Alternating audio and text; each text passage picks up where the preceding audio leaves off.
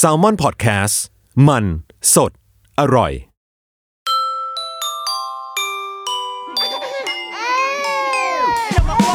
รุกกี้มัมคุณแม่มือสมัครเลี้ยงกับนิดนกสวัสดีค่ะนิดนกเองมาแล้วชาวโลกเฮ้ตอนนู้นตอนกันนู้นเนาะเราคุยกันเรื่องแบบเครื่องเรื่องราวในวันคลอดซึ่งมีคุณแม่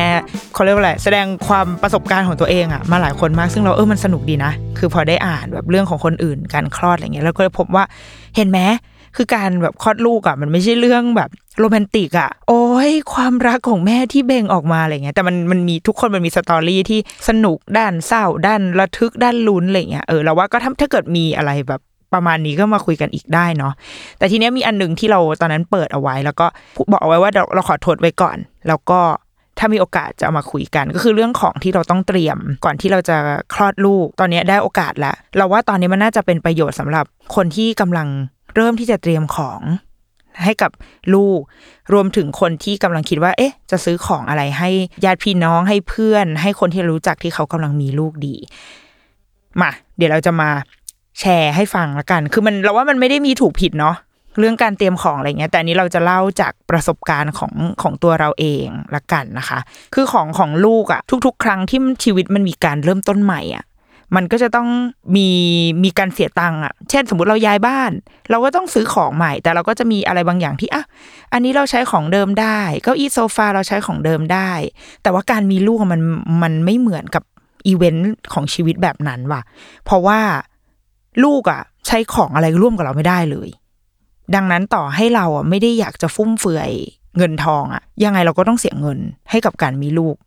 ในการเตรียมของให้ลูกดังนั้นเป็นสิ่งที่แบบต้องเตรียมใจไว้เลยว่ายังไงเราก็ต้องเสียเงินเว้ยลูกไม่สามารถแบบใช้สบู่แบบแบบที่เราใช้ได้ไม่สามารถใช้แชมพูแบบที่ที่เราใช้ได้เตียงเขาก็ไม่ได้นอนได้แบบเหมือนเตียงเราคือแบบหมอนเขาก็นอนสูงเหมือนเราไม่ได้คือทุกอย่างอ่ะมันของลูกมันคือสิ่งใหม่ทั้งหมดดังนั้นอันเนี้ยมันคือค่าใช้จ่ายที่คุณพ่อคุณแม่ต้องแบกรับเอาไว้อย่างแน่นอนเออทีเนี้ยเล่าให้ฟังนิดหนึ่งคือเมื่อวันก่อนไปฟังงานเป็นงานแบบสัมมนาอะไรอย่างเงี้ยค่ะแล้วก็เขาก็มีการแชร์ให้ฟังว่าที่ประเทศฟินแลนด์เขาจะมีกล่องชื่อว่าเคล่าบ็อกซ์เคล่าบ็อกซ์เนี่ยจะเป็นกล่องที่รัฐบาลเตรียมเอาไว้ให้กับคุณพ่อคุณแม่มือใหม่ทุกคนคือเหมือนเป็นสวัสดิการเลยแหละก็เหมือนกับที่ประเทศเราแจกเงินอุดหนุนคุณพ่อคุณแม่ประมาณถ้าจำไม่ผิดก็ห้าหกร้อยบาทอะไรเงี้ยแต่ว่าที่ฟินแลนด์เนี่ยพอเวลามีเด็กเกิดใหม่เขาจะให้กล่องอันเนี้ยค่ะชื่อว่าเคล่าบ็อกซ์ครอบครัวละหนึ่งกล่องข้างในกล่องเนี่ยมันก็จะมีแบบเสื้อผ้าอุปกรณ์ทุกอย่างอะเสื้อผ้าผ้าห่มประเทศเขาหนาวใช่ไหมก็จะมีเสื้อหนาวเสื้ออะไรที่แบบกันแดดกันลมกันฝนอะไรของเขาอะอยู่ในกล่องอันนั้นมูลค่าเราว่าเยอะอยู่นะแล้วก็กล่องมันน่ารักมากด้วยความฟินแลนด์ฟินแลนด์เนาะก่อนหน้าที่รัฐบาลจะทำกล่องตัวเนี้ยคือมันเกิดปัญหาว่ามีอัตราเด็กที่เสียชีวิตหลังคลอดอะเยอะมากเราจำเป็นเปอร์เซ็นต์ไม่ได้เนาะถ้าจำได้เดี๋ยวมันจะดูวิชาการเกินไปเป็นเปอร์เซ็นต์ที่สูงมากแต่ว่าพอเขาทำไอตัวกล่องอันเนี้ยแล้วแจกให้กับแต่ละครอบครัวแต่ละบ้านนะคะพบว่าอัตราเด็กเสียชีวิตอ่ะมันน้อยลงเขาก็เลยมาคิดกันว่าเฮ้ยอะไรวะมันเกิดจากอะไรก็เลยพบว่าเอาจริงพ่อแม่อ่ะเขาไม่มีหลักเว้ยพ่อแม่มือใหม่โดยเฉพาะคนเราว่าคนรุ่นเราอ่ะเราไม่ได้แบบไม่ได้ถูกถ่ายทอดผ่านแบบปู่ย่าตายายมามากนักมันไม่เหมือนสมัยแม่เราที่แบบว่ามีคุณยายเป็นที่พึ่งยายบอกอะไรแม่ก็ฟังอะไรเงี้ยคนรุ่นเรามันมันค่อนข้าง disconnect กับคนรุ่นก่อนประมาณนึงเราจะหาข้อมูลอะไรเราก็จะหาข้อมูลจากอินเทอร์เน็ตดังนั้นมันเหมือนเราไม่มีหลักไม่รู้ว่าเฮ้ยกูมีลูกกูต้องเตรียมอะไรวะตั้งตัวไม่ถูกเลยมันเลยทำให้พ่อแม่ไม่สามารถที่จะรับมือกับสิ่งที่เกิดขึ้นกับลูกได้เพราะอย่างที่บอกว่าแบบของของเด็กอ่ะมันไม่เหมือนของผู้ใหญ่อะไรสมมติอย่างประเทศเขามันเป็นประเทศที่แบบค่อนข้างหนาวอย่างเงี้ยพอเด็กเกิดมาเฮ้ยเด็กหนาวมันต้องอุ่นขนาดไหนวะลูกกูถึงจะอยู่รอดได้อ่ะเขาอาจจะนึกภาพไม่ออกแต่ว่าการที่มันมีไอ้เสื้อหนาวตัวเนี้ยอยู่ในกล่องอ่ะมันทำให้พ่อแม่นึกภาพออกคือเห็นเป็นภาพที่ชัดเจนเลยว่าอ๋อผ้ามันต้องหนาขนาดนี้เว้ยลูกกูถึงจะรอดอันเนี้ยเขาคัดมาให้เราแล้วดังนั้นหลังจากที่ไอ้กล่องอันนี้มันถูกแจกให้พ่อแม่เอาไปใช้แฮปปี้มากมีความสุขอัตราการเสียชีวิตของเด็กอ่ะมันก็ลดลงมันเลยทำให้โมเดลอันเนี้ยค่ะการแจกกล่องแรกเกิดเนี่ยมันก็แพร่กระจายไปหลายในหลายประเทศก็อดอปเอาไปใช้โอเคทีนี้กลับมาที่การเตรียมของของพ่อแม่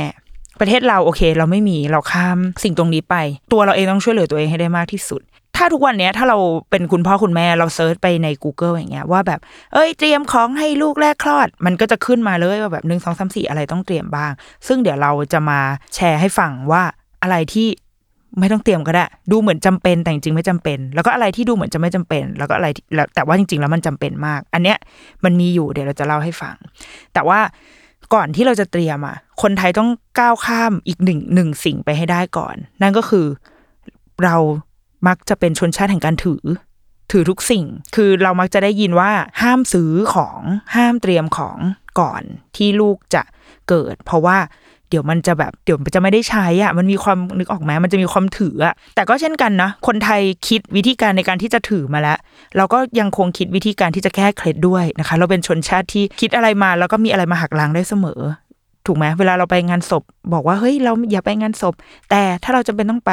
เราก็มีใบอะไรสักอย่างใช่ไหมแบบเอามาถูตัวก็ก็จะหายจากความโชคร้ายไปได้หรือว่าเรามีความเชื่อเรื่องสีเสื้อมงคลแต่ถ้าวันเนี้ยต้องใส่เสื้อสีนี้ไปทำงานแก้เคล็ดยังไงเอาก็ใส่กางเกงในก็ได้อะไรเงี้ยมันจะมีแบบทุกอย่างสามารถแก้ได้เสมอซึ่งมันก็มีไอ้ไอ้เท่าที่เราเคยแบบฟังจากเพื่อนนะเพราะโดยส่วนตัวเราเราไม่ได้ถือคือเราเตรียมแบบเตรียมสุดขีดเลยอะแต่ว่าเท่าที่เคยฟังจากคนรอบตัวก็คือเขาก็จะบางคนก็จะบอกว่าซื้อได้แต่อย่าซื้อเอง แม่งซับซ้อนชิบหายกูแค่จะซื้อของให้ลูกกูยังซื้อเองไม่ได้อย่าซื้อเองคือแบบใช้วิธีการเอาบัตรเครดิตของปู่ย่าตายายไปรูดอันนี้ถือว่าเป็นเงินคนอื่นไม่ใช่เงินพ่อแม่ซึ่งเอาจริงดีนะแล้วเราก็เนียนๆไม่ต้องคืนใช่ไหมอ่ะก็ให้คนอื่นซื้อหรือบางคนซื้อได้แต่ห้ามเอาเข้าบ้านไอ้เหี้ยบางคนเอาไว้หน้าบ้านคือแบบห้ามเอาเข้าบ้านแบบ literally เขาใช่ป่ะคือแบบกูวางไว้ข้างนอกบ้านคือยังไม่เอาเข้าอ่ะอันนี้ก็เป็นอีกหนึ่งอันหรือบางคนก็จะไปฝากไว้บ้านแบบบ้านปู่ย่าตายายอะไรเงี้ยจนกว่าลูกคลอดแล้วค่อยเอากลับมาอันนี้ก็คือเหมือนพบกันครึ่งทางเนาะคือ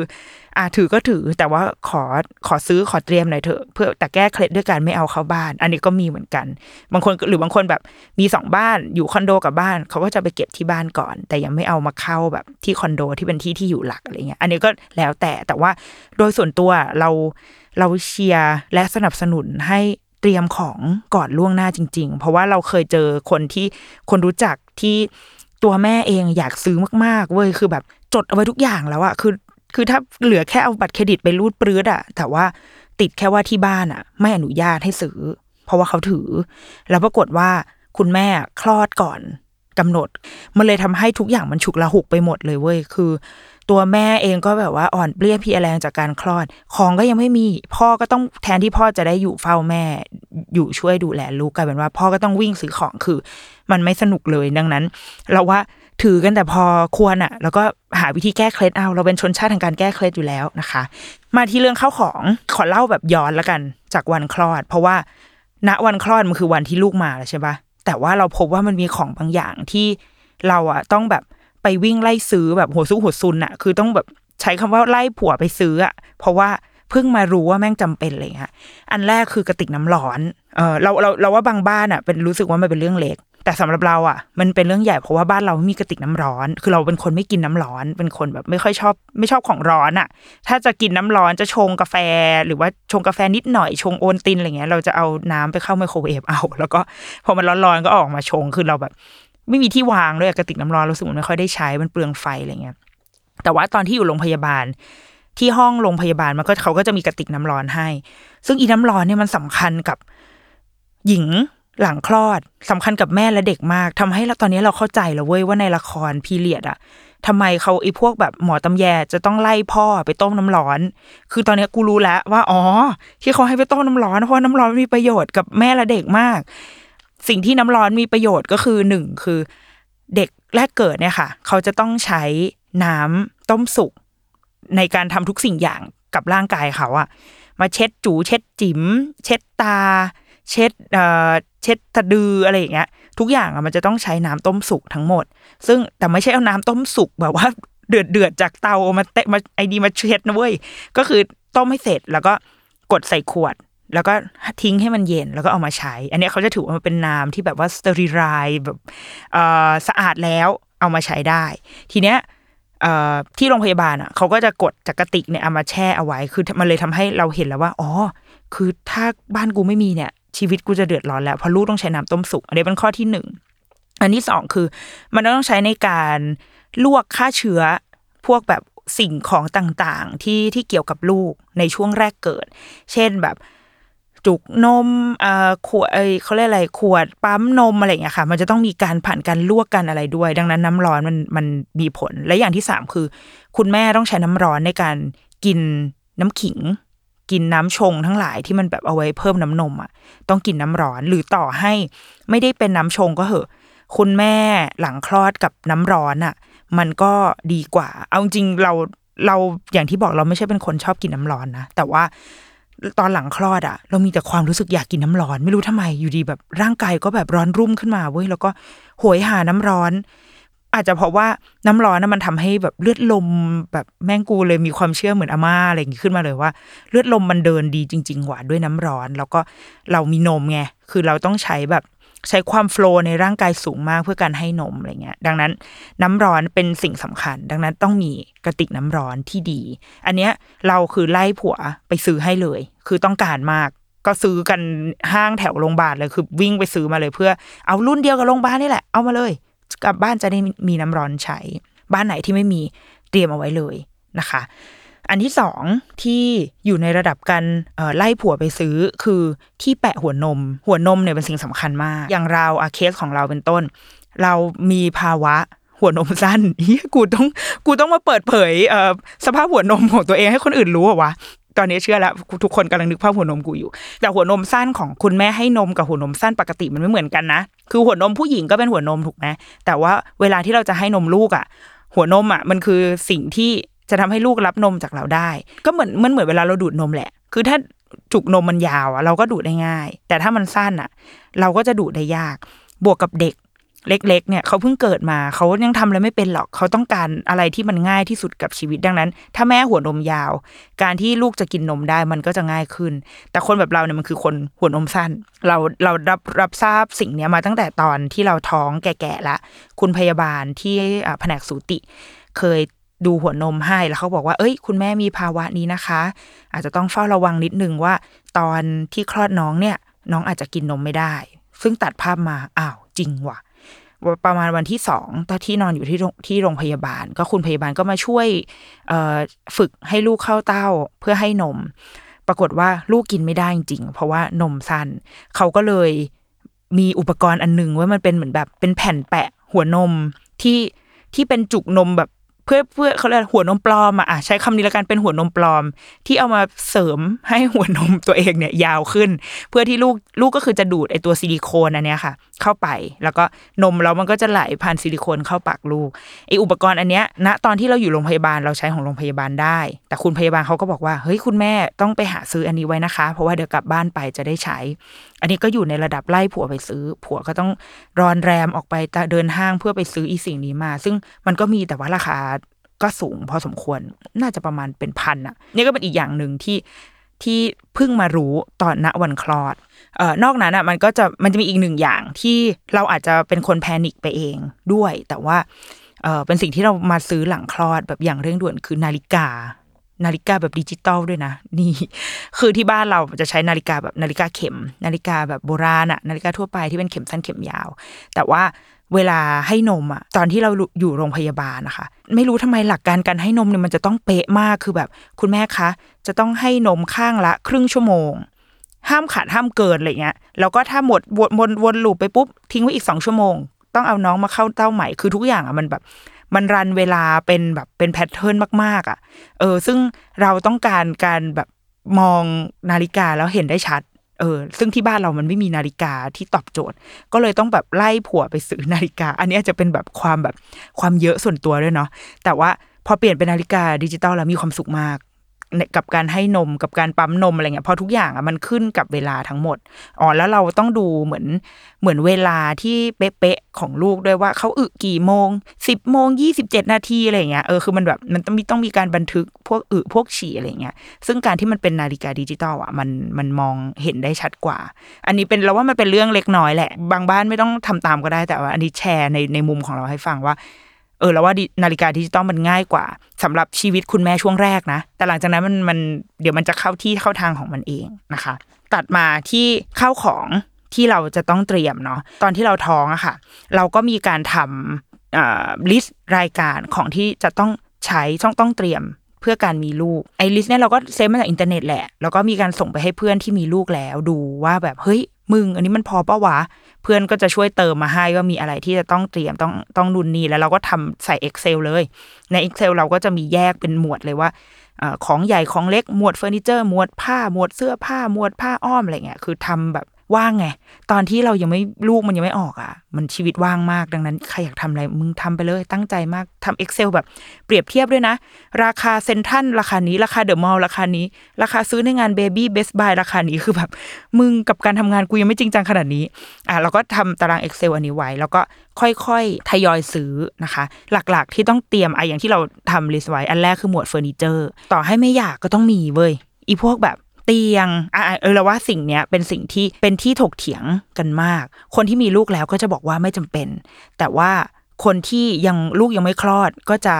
อยากมีนั่นคือเตียงเตียงเด็กซึ่งเตียงเด็กมันก็จะเป็นแบบกรงๆซี่ๆนอนแบบว่าล้อมเด็กเอาไว้ใช่ไหมคนที่มีลูกแล้วส่วนใหญ่อ่ะบางคนก็จะบอกว่าไม่ต้องซื้อมันไม่ได้ใช้เดี๋ยวสุดท้ายไม่ได้นอนเพราะว่าลูกมานอนกับนอนกับเราบนเตียงเราอะไรอย่างเงี้ยแต่ว่าอันเนี้ยสำหรับโดยส่วนตัวเราอะเตียงเนี่ยเป็นสิ่งที่เราซื้อแล้วคิดว่าใช้คุ้มที่สุดละก็คือเขาใช้นอนเตียงเนี่ยมาตั้งแต่วันแรกที่กลับบ้านจนถึงทุกวันนี้สองปีกว่าใช้ทุกวันคุ้มมากใช้ตั้งแต่แบบเป็นระดับแบบสูงสุดจนค่อยๆปรับเตียงลงมาจนตอนนี้แบบอยู่ล่างสุดแล้วพอเขาโตแล้วเขายืนได้ดังนั้นเรื่องเตียงอะเราคิดว่าขึ้นอยู่กับคุณพ่อคุณแม่แต่ยังไงก็คงต้องมีแหละเอาไว้ให้สำหรับเขานอนเนาะอีกอันที่เราว่าสำหรับคุณพ่อคุณแม่ยุคใหม่มีไว้ก็ดีนะคะคือเราว่าควรมีเลยแหละคือโต๊ะเปลี่ยนผ้าอ้อมคนคนสมัยก่อนอาจจะมองว่ามันไม่จำเป็นนะแต่โดยส่วนตัวเราว่ามันจำเป็นแล้วก็เราแล้วเราว่ามันดีด้วยตรงที่หนึ่งคือคุณแม่ไม่ต้องมาปวดหลังคือแบบไม่ต้องมานั่งหลังขดหลังแข็งนั่งพื้นเปลี่ยนอะไรอย่างเงี้ยเอ่อแล้วสองคือมันทำให้เด็กลูกเนี่ยเขารู้สถานที่และเวลาอาจจะเป็นเชิงวิชาการนิดนึงก็ได้มั้งคือเราเป็นความเชื่อส่วนตัวด้วยแล้วก็เป็นสิ่งที่อ่านมาด้วยคือเราเชื่อว่ามันจะต้องมีสถานที่และเวลาอยู่ในบ้านถ้าเกิดเวลาเขาจะกินนมเขาจะอยู่ตรงนี้เวลาเขาจะเปลี่ยนผ้าอ้อมเขาจะอยู่ตรงนี้เวลาเขาอาบน้ำเขาจะอยู่ตรงนี้ดังนั้นเด็กอ่ะเขาจะคาดเดาวิถีชีวิตของตัวเองได้ง่ายอะค่ะคือเขาจะรู้สึกว่าอ๋อถ้าเกิดเขาตอนเนี้ยเขากำลังจะอึแล้วแล้วเขาจะต้องเปลี่ยนผ้าอ้อมออกเขาจะถูกยกไปวางไว้ตรงนี้แล้วเขาจะคาดเดาชีวิตของเขาได้อันนี้มันเป็นส่วนหนึ่งของการสร้างรูทีนและสร้างวินัยในเด็กนะอันนี้เท่าๆที่เราเคยแบบศึกษามาแล้วก็เป็นความเชื่อส่วนตัวดังนั้นพอเรามีโต๊ะเปลี่ยนผ้าอ้อมอะค่ะพอเรามูฟเด็กไปที่โต๊ะเปลี่ยนผ้าอ้อมปุ๊บอ่ะเราคุณแม่ก็สามารถทำนู่นทำนี่ก็ก็แกล้งได้แล้วก็เอ่อเปลี่ยนผ้าอ้อมเสร็จไม่ต้องหลังขดหลังแข็งมีไอ้พวกโต๊ะเปลี่ยนผ้าอ้อมสมัยนี้เขาก็จะมีแบบที่เก็บของมีไอ้นู่นไอ้นี่คือเราว่ามันสะดวกเออแล้วราคาไม่ได้แพงมากดังนั้นถ้าที่บ้านพอจะมีที่วางแล้วเราก็แอบเชียร์ว่ามีโต๊ะเปลี่ยนผ้าอ้อมเป็นกิจลักษณะก็ดีเหมือนกันแล้วก็อีกอย่างนึงอันนี้ในมีหนังสือที่เราเคยอ่านมาคือเขาบอกว่าคือเป็นอาจจะเป็นความเชื่อผิดๆไม่ไม่รู้ใช้คำว่าความความเชื่อผิดๆได้ไหมเว้ยแต่ว่าพออ่านแล้วเราก็ตกใจเหมือนกันคือปกติเวลาเตียงเด็กอะเราจะชอบเห็นมันจะมีโมบายห้อยบนเหนือเตียงเด็กใช่ปะเราเคยอ่านหนังสือแบบอ่าเป็นคุณหมอซัมติงเขียนที่เป็นของหนังสือต่างประเทศนะคะเขาบอกว่าจริงๆแล้วโมบายอ่ะโมบายที่แบบหมุนไปหมุนมามีเสียงนุ่งนิ่งนุ่งนิ่งอ่ะไม่ควรแขวนเอาไว้ที่เตียงนอนเพราะว่าเตียงนอนคือที่นอนของเด็กเขาลงบนเตียงเขาควรจะได้นอนแต่ว่าไอ้โมบายที่กระตุ้นพัฒนาการกระตุ้นสายตาทั้งหลายอ่ะมันควรไปแขวนที่เตียงเปลี่ยนผ้าอ้อมเพราะว่าเวลาเราเปลี่ยนผ้าอ้อมมันคือเราจะเปลี่ยนในเวลาที่เด็กตื่นแล้วเขาจะเปิดรับต่อการเรียนรู้ต่อการ เอ่อ เติมประสบการณ์ชีวิตอะไรเงี้ยดังนั้นอ่ะถ้าเราแขวนโมบายเอาไว้ตอนเปลี่ยนผ้าอ้อมอ่ะแล้วร่างกายเขาตื่นตัวอยู่เขาก็จะได้มองสายตาเขาก็มองนู่นนี่ไปด้วยเขาก็แฮปปี้เห็นมองนะมองไปก็เห็นหน้าแม่เห็นโมบายแม่เล่นกับเขาแม่เช็ดจูให้เขาอะไรเงี้ยเขาจะมีความสุขอยู่ตรงนั้นซึ่งเออเราเราก็ทำนะเราก็เอาโมบายแขวนไว้เวลาเปลี่ยนผ้าอ้อมซึ่งเราก็เออลูกลูกเราก็ดูแฮปปี้กับการเปลี่ยนผ้าอ้อมดีอะไรเงี้ยอันนี้เป็นทริคนิดนึงที่เคยอ่านมานะคะดังนั้นอันนี้โต๊ะเปลี่ยนผ้าอ้อมแอบเชียร์ให้มีเนาะแต่อันนี้มีอีกมีอีกหนึ่งอันนะสำหรับคุณแม่ที่กำลังจะเตรียมของให้ลูกนะคะรวมถึงคนอื่นด้วยก็ได้เป็นอีกหนึ่งหนึ่งข้อแนะนำที่เคยอ่านมาเหมือนกันก็คือบนเตียงเด็กเนี่ยจริงๆแล้วไม่ควรมีอะไรเลยควรมีแต่เบาะ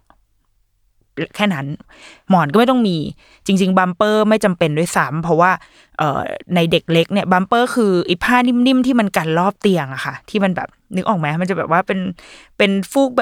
างๆอะที่มันขวางเอาไว้รอบเตียงเหมือนกันเวลาเด็กแบบไม่ให้เด็กไปชนหัวโป๊กเตียงแล้วเจ็บหัวอะไรอย่างเงี้ยบัมเปอร์อ่ะก็ไม่ต้องมีด้วยซ้ำคือเตียงเด็กควรเป็นเตียงโล่งๆผ้าห่มก็ไม่ต้องห่มแต่ว่าถ้ากลัวลูกแบบไม่อบอุ่นอ่ะให้ใส่ชุดหมีให้เขาแทนเพราะว่าทั้งหมดที่มันอยู่บนเตียงอ่ะเป็นความเสี่ยงที่จะทำให้ลูกตายทั้งหมดเลยคือแบบเป็นความเสี่ยงที่แบบเดี๋ยวนอนแล้วแบบผ้าห่มมาบังหน้าเดี๋ยวหัวไปชนไอ้นู่นไอ้นี่อะไรเงี้ยคือมันมีแบบมีมีความเสี่ยงเกิดขึ้นบนเตียงเยอะมากดังนั้นถ้าเอาตามหลักหรือว่าคำแนะนำที่แบบค่อนข้างเป็นสากลอ่ะก็คือบนเตียงไม่ควรมีอะไรเลยตุ๊กตาตุ๊กตาอะไรมีให้น้อยที่สุดอันนี้คือเป็นอีกหนึ่งสิ่งที่อ่าอาจจะเอาไปพิจารณากับสำหรับการเตรียมของให้ลูกด้วยก็ได้นะจ๊ะวันนี้ฉันดูจริงจังอีกแล้วอ่ะโอเคถัดมามันก็จะเป็นพวกแบบผ้าอ้อมอะไรอย่างงี้เนาะซึ่งต่อมาไอ้ผ้าอ้อมเนี่ยผ้าอ้อมแบบผ้าอ้อมผ้านะผ้าที่เราใช้กันสมัยเด็กๆอ่ะนึกออกไหมที่สุดท้ายแล้วพอเราโตประมาณสิบขวบแล้วแม่จะเอาผ้าอ้อมมาทำเป็นเป็นผ้าเช็ดโต๊ะอ่ะซึ่งผ้าอ้อมอันนั้นคืออะไรคือเคยเช็ดขี้เรามาก่อนแล้วแม่ก็เอามาเช็ดโต๊ะคืออะไรทำไมทำไมแม่เชื่อว่าทุกบ้านต้องเคยผ่านการเอาผ้าอ้อมมามาทำผ้าขี้ริ้วกันหมดแล้วนะคะก็นั่นแหละก็คือผ้าที่เช็ดอึเราตอนเด็กๆเอ่อโดยส่วนตัวเราใช้ผ้าอ้อมสำเร็จรูปมาตั้งแต่ลูกแรกเกิดเลยเพราะว่ากูขอขอโทษแบบเอ่อโลกใบนี้เอาไว้เลยที่ช่วยที่ไปเพิ่มขยะให้กับโลกเนาะแต่ว่าไม่ไหวจริงๆไม่ไหวจะซังจริงว่ะเคยแบบใส่ผ้าอ้อมผ้าให้ลูกได้ประมาณหนึ่งวันแล้วแบบไอ้เหี้ยไม่ไหวแบบเหนื่อยเหนื่อยพอแล้วอ่ะเออขอขอแบบใช้ขยะหน่อยละกันอะไรเงี้ยเนาะเออเราใช้ผ้าอ้อมสำเร็จรูปแต่ว่าไอ้ผ้าอ้อมผ้าที่เป็นที่เราใช้กันมาตั้งแต่เราเด็กๆอ่ะก็ต้องมีไว้เหมือนกันใช้เป็นผ้าอเนกประสงค์อะค่ะเอาไว้ใช้แบบเช็ดนู่นเช็ดนี่หรือบางทีก็เนี่ยเวลาแบบหาผ้าอ้อมไม่ทันจริงๆอุบิเหตุจริงๆก็เอาไอ้ผ้าเนี่ยมามาใช้ชั่วคราวได้ก็มีก็เตรียมเอาไว้จำนวนหนึ่งก็ได้ถ้าบ้านไหนไม่ได้ไม่ได้ถ้าบ้านไหนใช้ผ้าอ้อมสำเร็จรูปอยู่แล้วไอ้ผ้าอ้อมแบบผ้าก็ไม่ต้องซื้อเยอะมากก็ได้ซึ่งเดี๋ยวนี้ผ้าอ้อมก็แพงมากเว้ยแบบเราเพิ่งมารู้ตอนแรกเราคิดว่าหรือเพราะเราเห็นมันอยู่เป็นผ้าขี้ริ้ววะเราเลยคิดว่ามันเป็นราคาถูกอะแต่พอแบบพอมาซื้อให้ให้ลูกจริงอะแม่งแพงมากอีผ้าอ้อมเนี่ยผืนละแบบ สองถึงสามร้อย อะไรเงี้ยคือเออทำไมมันถึงแพงขนาดนี้อันนี้สอบถามไปทางแบบผู้ผลิตด้วยนะคะว่าทำไมมันถึงขายแพงเห็นว่าเป็นพ่อแม่แล้วก็จะหลอกอะไรก็ได้เหรอคะอ๋อโอเคตัดกลับมานะคะก็จะมีพวกผ้าแบบผ้าทั้งหลายแหล่ไปหาซื้อกันไปหาในอินเทอร์เน็ตเอาก็ได้เนาะเหล่านี้จำเป็นเนาะพวกงานผ้าผ้าผ้ารองกันชีผ้าเช็ดตัวอะไรเงี้ยเหล่านี้จำเป็นทั้งหมดนะคะ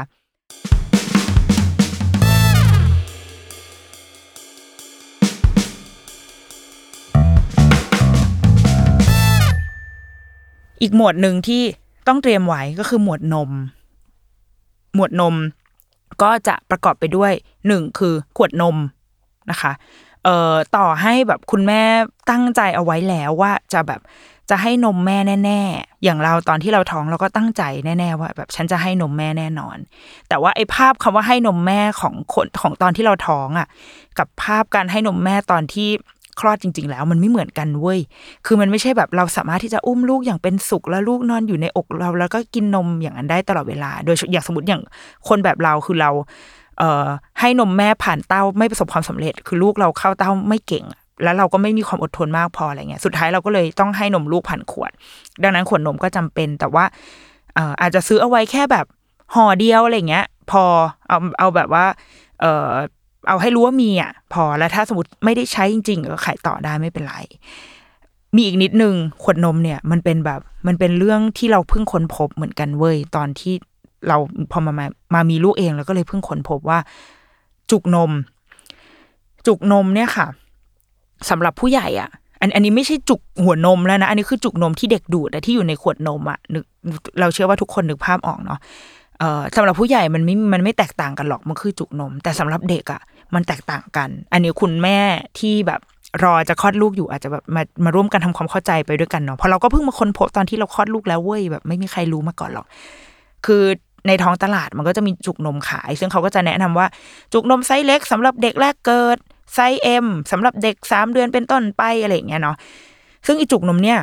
สำคัญนะเว้ยการเลือกจุกนมอ่ะ นี่กูอ่ะอันนี้จริงจังนะคือถ้าจำกันได้เมื่อไม่นานมาเนี้ยที่มีข่าวที่เด็กเขากินนมแล้วเขาสำลักนมจนเสียชีวิตใช่ไหมแล้วคุณแม่แบบไม่รู้อะที่เหมือนแม่ที่ที่ว่ากันว่าคุณแม่เล่นมือถืออยู่แล้วแบบหันไปอีกทีอ้าวลูกลูกสำลักนมเสียชีวิตไปแล้วเงี้ยคือเราเดาว่ามันเป็นอาจจะเป็นไปได้ว่าจุกนมที่เด็กใช้อะค่ะมันใหญ่เกินไปกับวัยเขาด้วยมันเลยทำให้นมมันไหลเหมือนเหมือนเรากินเหมือนเรากินน้ำจากหลอดชาไข่มุกอะเราเราก็จะได้รับน้ำมามากเกินกว่าที่เราแบบเราอยากกินมันเพราะมันไม่ใช่หลอดไซส์เล็กใช่ไหมอันนี้เด็กสำหรับเด็กก็เหมือนกันถ้าเกิดเขากินนมผ่านจุกนมที่มันใหญ่เกินไปบวกกับระบบการกลืนการทั้งหลายแหล่ในปากเขามันยังไม่แข็งแรงเหมือนผู้ใหญ่อ่ะมันก็จะทำให้เขาอาจจะสำลักนมได้รวมถึงต่อให้เขาไม่สำลักมันก็อาจจะทำให้นมมันมันไหลเข้าไปเร็วเกินจนแบบเหมือนท้องไอ้ลำไส้เนี่ยก็ย่อยไม่ทันอะไรเงี้ยคือแบบเด็กแม่งดีเทลมากเนาะทีเนี้ย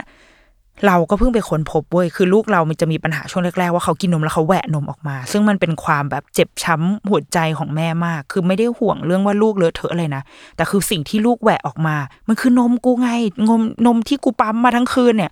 แล้วลูกแหวะออกมานี่คือแบบกูนั่งนับเลยว่าโอ้โหสามออนของแม่ไปหมดแล้วคือนึกออกไหมมันแบบมันมีความเจ็บช้ำอ่ะดังนั้นเราก็ไม่ค่อยอยากให้ลูกเราแหวะหรอกคือเราก็อยากให้เขาได้รับแบบนมเข้าไปในร่างกายเขาให้เต็มที่อะไรเงี้ยแล้วเราก็ไปอ่านไปแบบเซิร์ชอ่านในช่วงช่วงที่ปั๊มนมอยู่ก็เซิร์ชเซิร์ชเซิร์ชก็ไปเจอว่าเฮ้ยจริงๆแล้วอ่ะมันมีจุกนม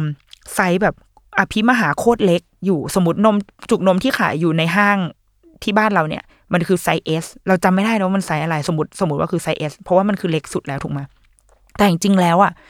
ด้วยยี่ห้อเดียวกันเนี้ยมันมีไซส์ เอส เอส อยู่เป็นแบบไซส์โคตรเล็กอ่ะแต่มันหาซื้อไม่ได้ในห้างเว้ย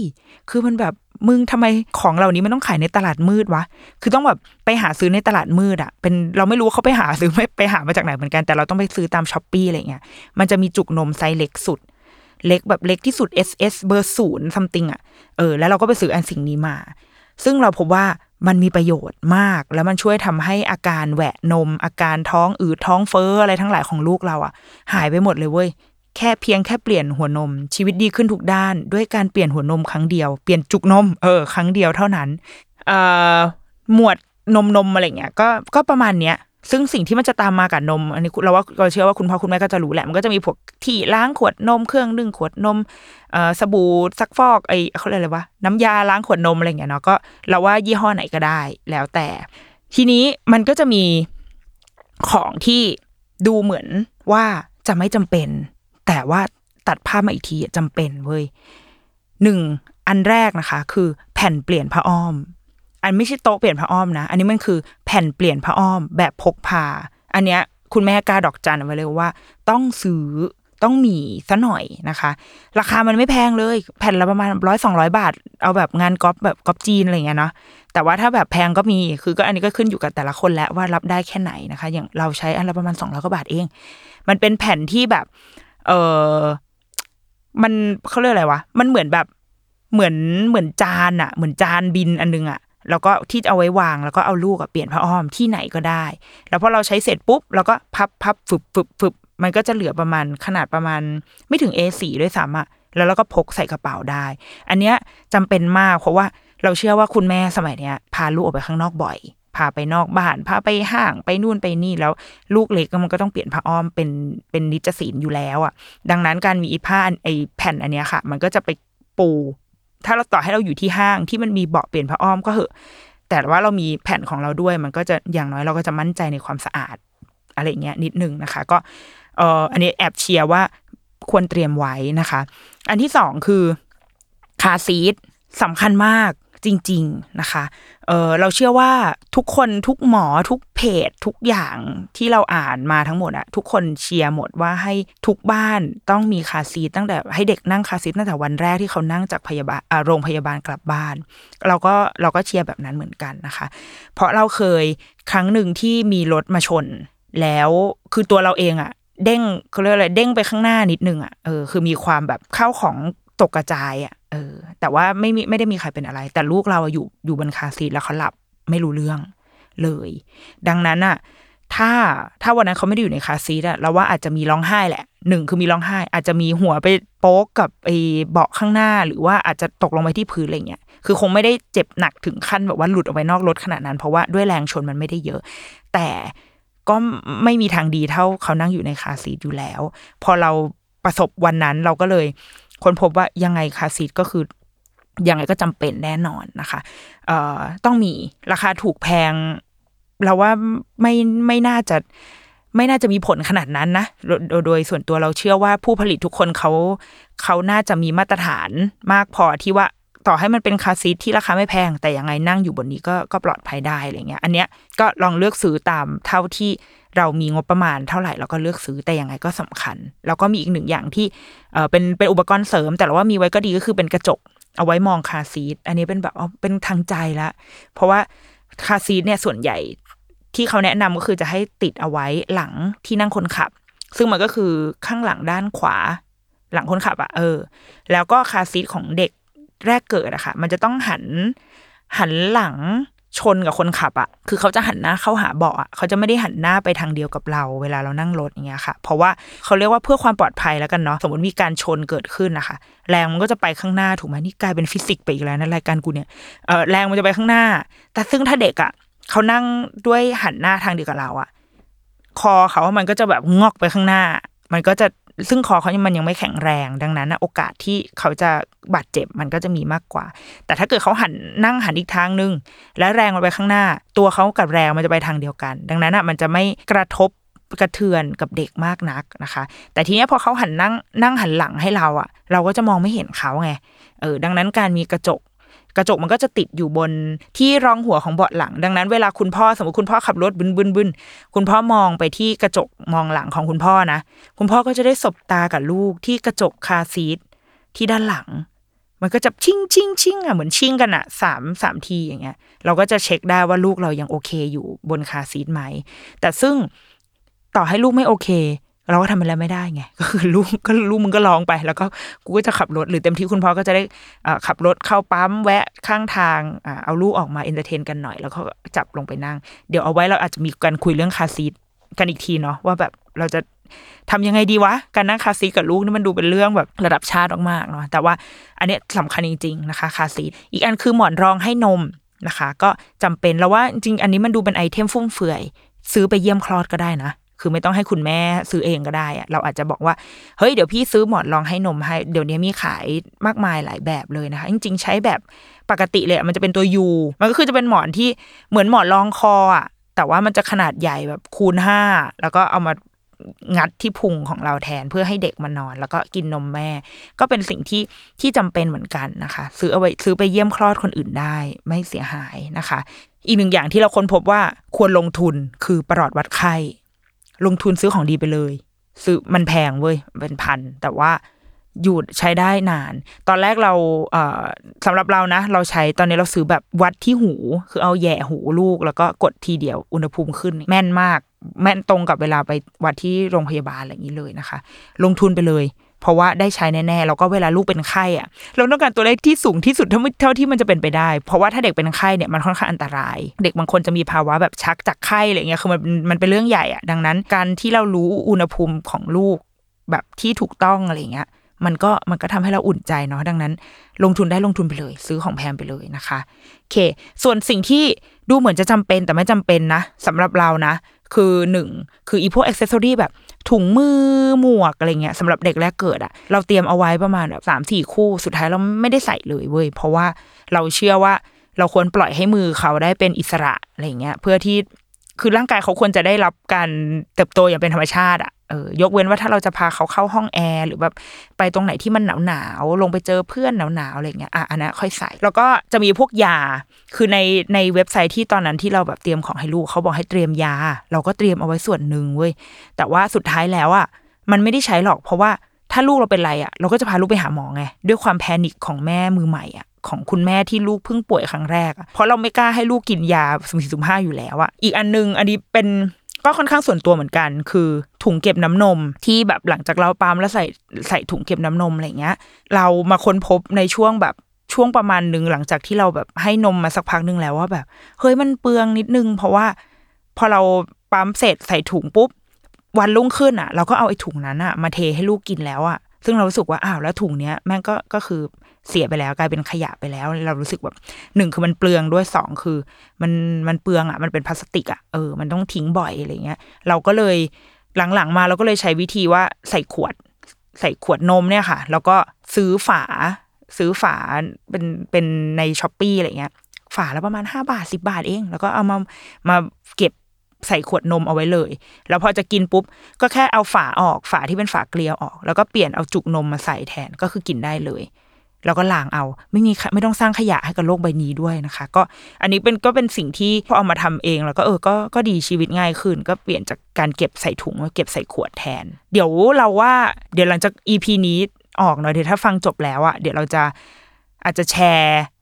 ลิสต์รายการที่เราเตรียมอ่ะเอาไว้ในเพจละกันเผื่อแบบว่าสิ่งที่เราพูดในรายการมันอาจจะเป็นแบบเป็นของชิ้นใหญ่ๆที่ที่อยากจะโบประเด็นขึ้นมาให้ฟังเนาะแล้วก็ที่จำเป็นเผื่อที่คนที่จะซื้อไปเยี่ยมคลอดอ่ะจะได้ซื้อได้เดี๋ยวจะเดี๋ยวจะแชร์ไว้ให้นะคะก็เอ่อไปดูในเพจ Salmon Podcast ก็ได้ในเพจเราก็ได้นะคะเดี๋ยวจะเดี๋ยวจะแชร์ไว้ให้เนาะโอเคก็สำหรับการเตรียมเข้าของเนาะเตรียมใจนะคะอยากให้คุณพ่อคุณแม่แบบว่าเตรียมใจว่ามันจะต้องเสียเงินแน่ๆเนาะตลอดทางตั้งแต่เริ่มท้องมาจนถึงแบบจนกว่าจะคลอดอ่ะแม่งจะมีอะไรให้ซื้ออีกมากมายเนาะคุณพ่อก็เอ่ออาจจะต้องทำความเข้าใจคุณแม่นิดนึงเพราะคุณแม่จะมีความอยากได้อยากมีสูงมากนะคะโดยโดยเฉพาะของเด็กอ่ะมันน่ารักน่ารักมากแล้วก็ราคามันก็จะค่อนข้างสูงเหมือนกันเออเราอย่างที่บอกเราไม่ได้เชียร์ว่าเราจะต้องเอาของที่ถูกที่สุดแต่ว่าเราเลือกของที่ราคาโอเคที่สุดในในแบบที่เรารับได้บางทีเราก็อยากจะฟุ่มเฟือยกับอะไรที่มันแบบไร้สาระเช่นอย่างเงี้ยชุดหมีภูของลูกอย่างเงี้ยตัวนึงอาจจะเป็นพันก็ได้แต่ว่ามันน่ารักอ่ะมันมีผลทางใจอ่ะเราก็เราก็ซื้อก็ได้นะคะเพราะว่าในวงการแม่มีตลาดมือสองนะคะมีคนรอสอยของมือสองอยู่เสมอดังนั้นเอ่อวงการเนี้ยอยู่ได้เว้ยถ้าเราอยู่เป็นเราอยู่ได้แน่นอนนะคะก็ฝากเอาไว้ขอให้ทุกบ้านมีเอ่อสภาพทางการเงินที่โอเคนะคะช่วงสิ้นปีแบบเนี้ยเงินเงินทองมันจะไหลเข้าไหลออกอยากได้อย่างแบบว่าคล่องๆนะคะชิมช็อปใช้ชิมช็อปใช้ก็ขอให้ทุกคนมีความสุขกับการช้อปปิ้งนะคะของลูกแล้วก็เดี๋ยวเจอกันตอนหน้านะจ๊ะสวัสดีจ้า